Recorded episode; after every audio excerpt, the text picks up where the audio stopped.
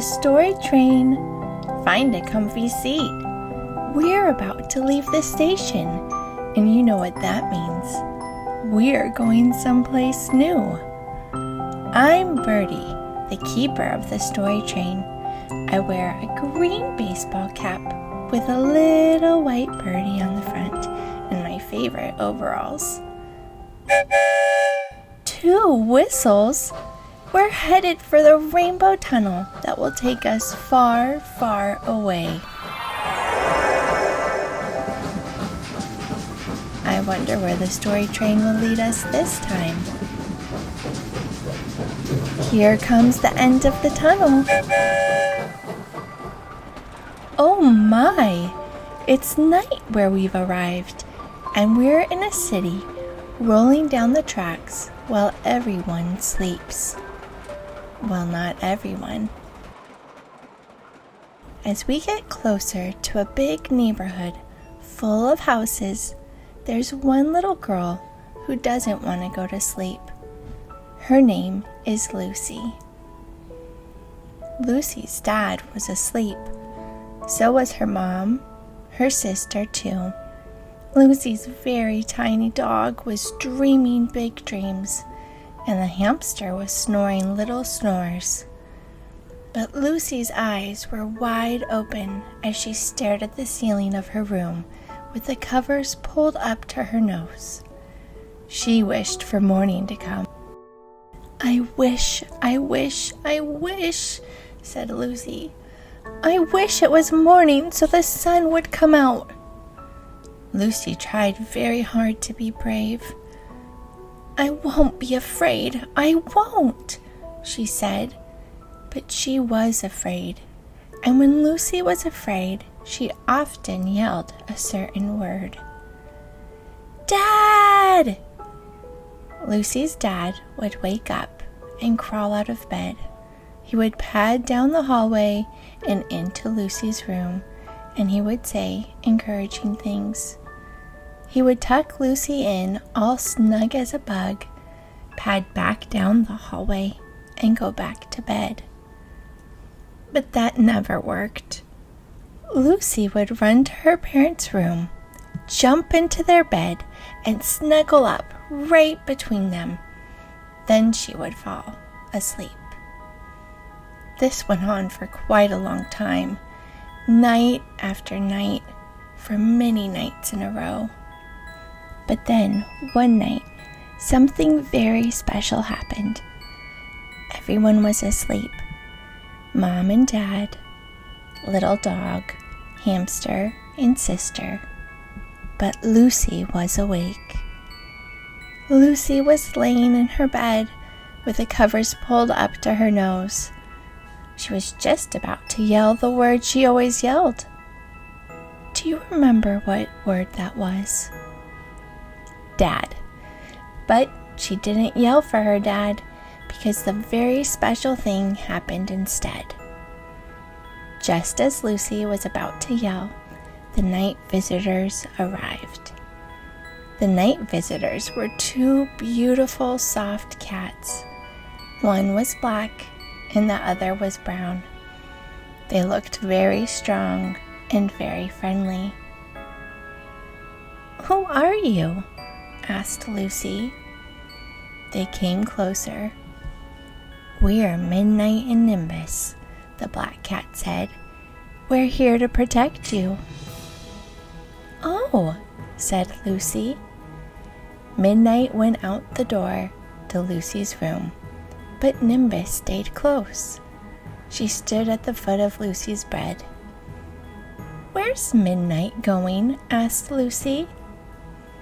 To check all over the house, said Nimbus. He'll be back. Will Midnight check the whole house? Lucy asked. He will. He's very good at checking, Nimbus said. Midnight was very quiet as he looked all around. And Lucy? Well, Lucy fell asleep. And when she woke up in the morning, Midnight and Nimbus were gone. Night after night, ten nights in a row, Midnight and Nimbus returned. They took turns looking all through the house, all through the night. On the eleventh night, Midnight had a message for Lucy. There's a little boy who lives down the street. He's scared at night, just like you. Lucy knew what it felt like to be afraid at bedtime. But the funny thing was, she wasn't afraid anymore. You can go help the little boy, Lucy said. And so Midnight went to help the little boy feel less afraid. The next night, Nimbus visited Lucy's room alone. Do you miss midnight? Lucy asked. Sometimes, Nimbus said. Lucy thought for a long time. Will you come back if I need you? she asked. Midnight appeared in the window and looked at Lucy with her big dark eyes. She smiled a big cat smile. We both will, Midnight said. Lucy put her head on the pillow she thought of all the boys and girls who were afraid at night and how lucky they would be if Midnight and Nimbus came to visit them and make them feel better. You can go, she said. I- am not afraid anymore. Midnight and Nimbus were very happy for Lucy. They wandered away down the street to help the little boy. And Lucy? Lucy fell asleep. And that's the story of little Lucy who couldn't go to sleep, and Midnight and Nimbus who helped her overcome her fear. And now Midnight and Nimbus can help other kids because Lucy is fast asleep. The story train is rolling past houses and the lights of the city. It's back to Pflugerville for us. But if you want to hear more stories, just search for Go Kid Go and you'll find all sorts of things to explore. Come back again. The story train is always on its way to somewhere far, far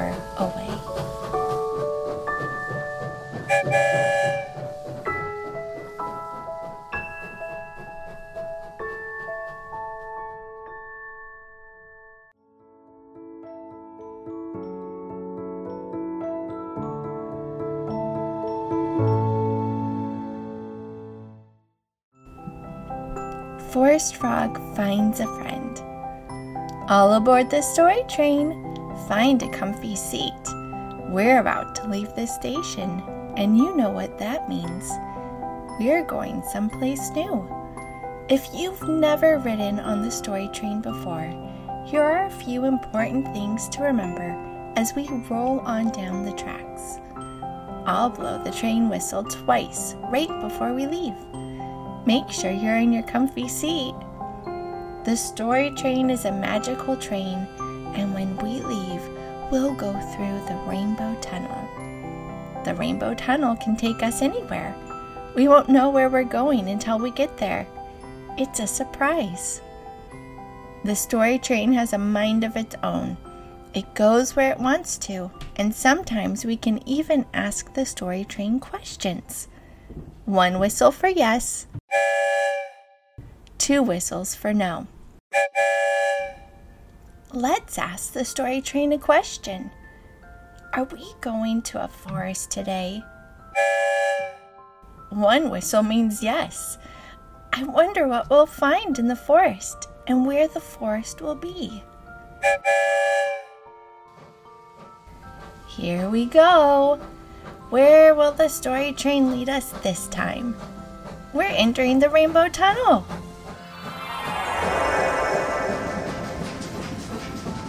Hold on, everyone. It's off to far, far away. Here comes the end of the tunnel. We've arrived in a place called Yellowstone Park. It's a very big park rivers and lakes, mountains and forests. There are many animals in Yellowstone Park. Some are big and some are small and today the story train is rolling past the home of a tiny green animal called Forest Frog. Forest Frog is about to have a very interesting day. This story is called Forest Frog Finds a Friend. Forest Frog was bright green and lived in a tree in a big forest. Forest Frog liked his tree because it was safe and cozy, but sometimes he wished he could find a friend to share the tree with. Forest Frog often saw different animals walk by, but he was a very shy frog, so he never said anything to them. As the days would go by, Forest Frog would see bears and moose and smaller animals like rabbits and raccoons. Sometimes birds would fly by, and Forest Frog would wave as they flapped their wings. Then, one day, Forest Frog got a little bit bored.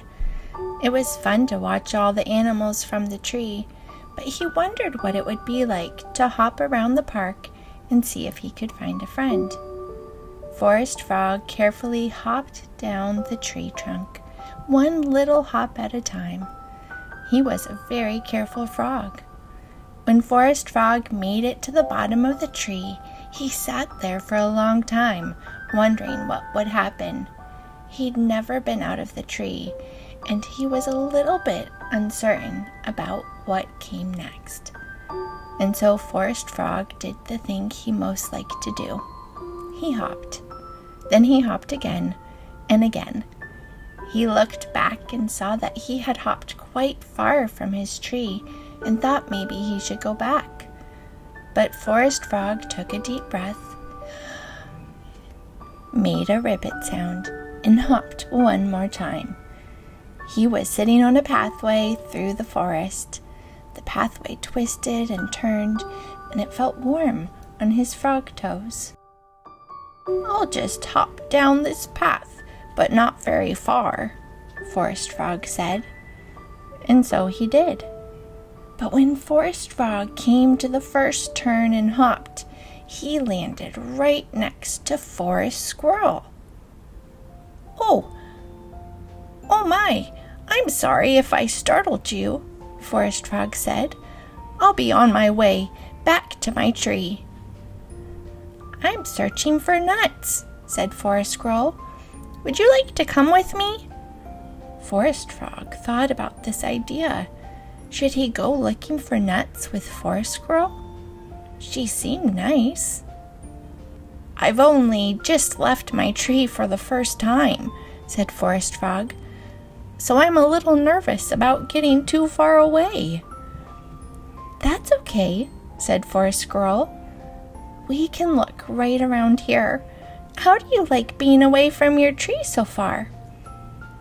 I like it very much, said Forest Frog. I've met someone new, and she's very friendly. I'm glad you met someone new.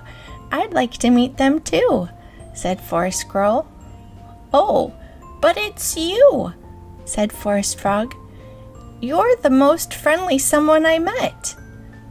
Forest Squirrel thought this was the nicest thing anyone had said to her all day. She smiled and hopped further along the trail, and Forest Frog followed. As they hopped, Forest Frog realized something. I don't think I need to go any further down the trail, Forest Frog said. I think I found what I was looking for. You are a very good finder, Forest Squirrel said. But what were you looking for? I was looking for a friend, said Forest Frog, and I found you.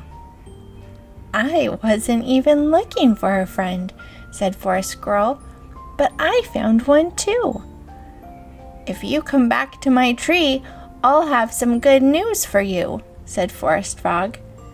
I haven't found what I'm looking for yet, said Forest Squirrel. I'm searching for nuts but I'll come with you so I can see where you live. Forest Frog hopped back towards home. He felt the warm path on his toes. Soon the tree was right in front of him again. This is where you live? asked Forest Squirrel. Yes, it is, Forest Frog said. It's an oak tree. I'm not sure if you knew this or not, said Forest Squirrel, but oak trees are full of nuts. They're called acorns. I don't even eat nuts, said Forest Frog. You can have all the acorns, and you can live in the tree with me. Forest Frog and Forest Squirrel made their way up the tree. Forest Frog showed Forest Squirrel all around the tree, all the way up in the branches. I would like to live in your tree with you, said Forest Squirrel as she gathered an acorn. After that, Forest Frog and Forest Squirrel became very good friends, and they still live in the oak tree together. Isn't it nice when you go searching for things and you find them? Sometimes we find a friend, and sometimes our new friend helps us find what we're looking for. I'm very happy for Frog and Squirrel. The story train is rolling past through the forest and into the Rainbow Tunnel. It's back to Pflugerville for us. But if you want to hear more stories, just search for Go Kid Go and you'll find all sorts of things to explore. Come back again. I'll be waiting on the story train.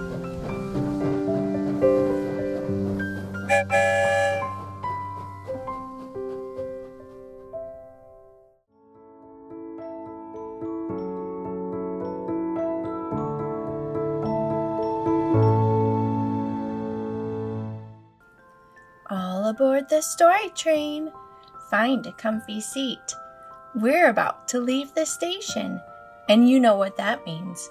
We're going someplace new. I'm Birdie, the keeper of the story train. I wear a green baseball cap with a little white birdie on the front and my favorite overalls. Two whistles. You know what that means. We're headed for the Rainbow Tunnel that will take us far, far away. I wonder where the story train will lead us this time. Here comes the end of the tunnel. We've traveled to a place called France, and we're rolling past a little farm on a rolling hill. This little farm is home to a grandmother, a father, and a child. The grandmother is sleeping just now, so we'll be extra quiet as we go by. This story is called The Baker and the Magic Pie. Arthur had lived on the farm for his entire life, so he knew all about the garden. It was summertime, and the first berries were ripe. The first berries were always strawberries, and Arthur was pulling them off their stems one by one and popping them in his mouth. Do you know what we should do? asked Arthur's dad. Arthur's dad was a baker, and Arthur hoped it was time for the first pie of the summer. We should bake a pie, Arthur said, because I love to eat pie. That was exactly what I was thinking, said the baker, who was also Arthur's dad. But today we're going to make a magic pie. A magic pie? Arthur asked. What does it do? Does it turn into a lion? Or maybe it makes it so you can fly if you eat it. It's not that sort of magic, said the baker. It's a different kind of magic.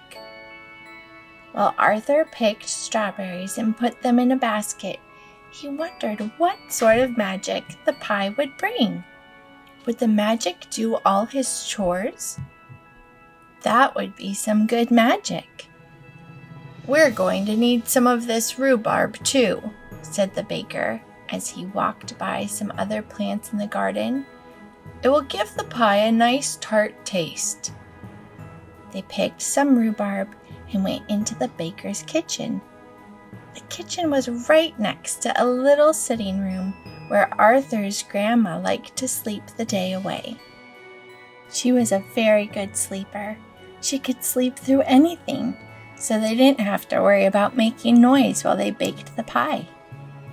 They made the dough for their pie crust, and Arthur got to roll it out so it was flat and round. You're getting very good at rolling out the dough, said the baker. One day you'll be able to make a pie all by yourself. Arthur thought maybe this was the magic in the pie. Somehow, by helping his dad, the baker, bake a pie, Arthur would know how to bake a pie.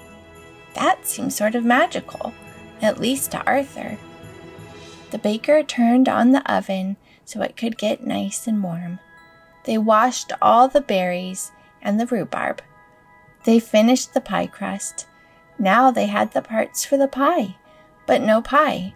So they filled the pie with berries and the rhubarb, and then they covered the pie with more dough. Let's put this pie in the oven, said the baker, and let it cook for a little while. This kind of magic needs to be cooked. As the pie baked, the kitchen began to smell very good. Arthur wondered if this was the magic. The pie had made a tasty smell fill the kitchen, and nothing else could do it quite like the pie had. Keep your eyes open, the baker said. The magic is just about to begin. Arthur looked all around. He looked under the cabinets and up to the ceiling, but he didn't see any magic. Are you sure this is a magic pie? Arthur asked the baker. I'm sure, the baker said. When Arthur turned around, he saw something surprising. There was a little table in the kitchen where they sat to eat, and Arthur's grandma was sitting right there smiling. But Grandma usually sleeps all morning, said Arthur. What's she doing up? The baker, who was also Arthur's dad, didn't answer. Instead, he went to the oven and opened it up. He took out the pie, and the whole house filled with a delicious smell. The baker set the pie on the table and watched as Grandma's smile got even bigger. We have to let the pie cool for a little while before we eat it, the baker said. Let's play a game while we wait. They sat at the table and played a game together. Grandma laughed, Arthur laughed, and the baker laughed. They had a magical time playing games while the pie cooled. I think the pie has cooled now, the baker said. He sliced three big pieces of pie and put them on plates, and Grandma smiled even bigger than she had before. This is my favorite kind of pie, said Grandma. It's just magical. She took a big bite and laughed because it tasted so good. Arthur and the baker took bites too, and they laughed right along with Grandma. They ate and laughed and ate and laughed. Well, Arthur, said the baker, do you see the magic in the pie now? Arthur thought about all the pie had done.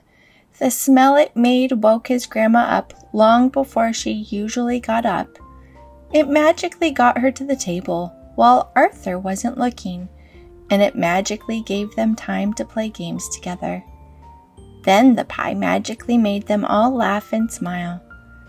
And one day, the magic would make it so Arthur could bake his own pie, maybe even for the baker when the baker was too old to do it himself. And best of all, the pie tasted magically good. Yes, Dad, Arthur said happily. I see the magic in the pie now. And then Arthur ate more pie. Sometimes there really is magic in the world, and magic in the things we do. Isn't that a nice idea? The story train is rolling past the French kitchen and into the rainbow tunnel. It's back to Pflugerville for us. But if you want to hear more stories, just search for Go Kid Go and you'll find all sorts of things to explore. Come back again. I'll be waiting on the story train.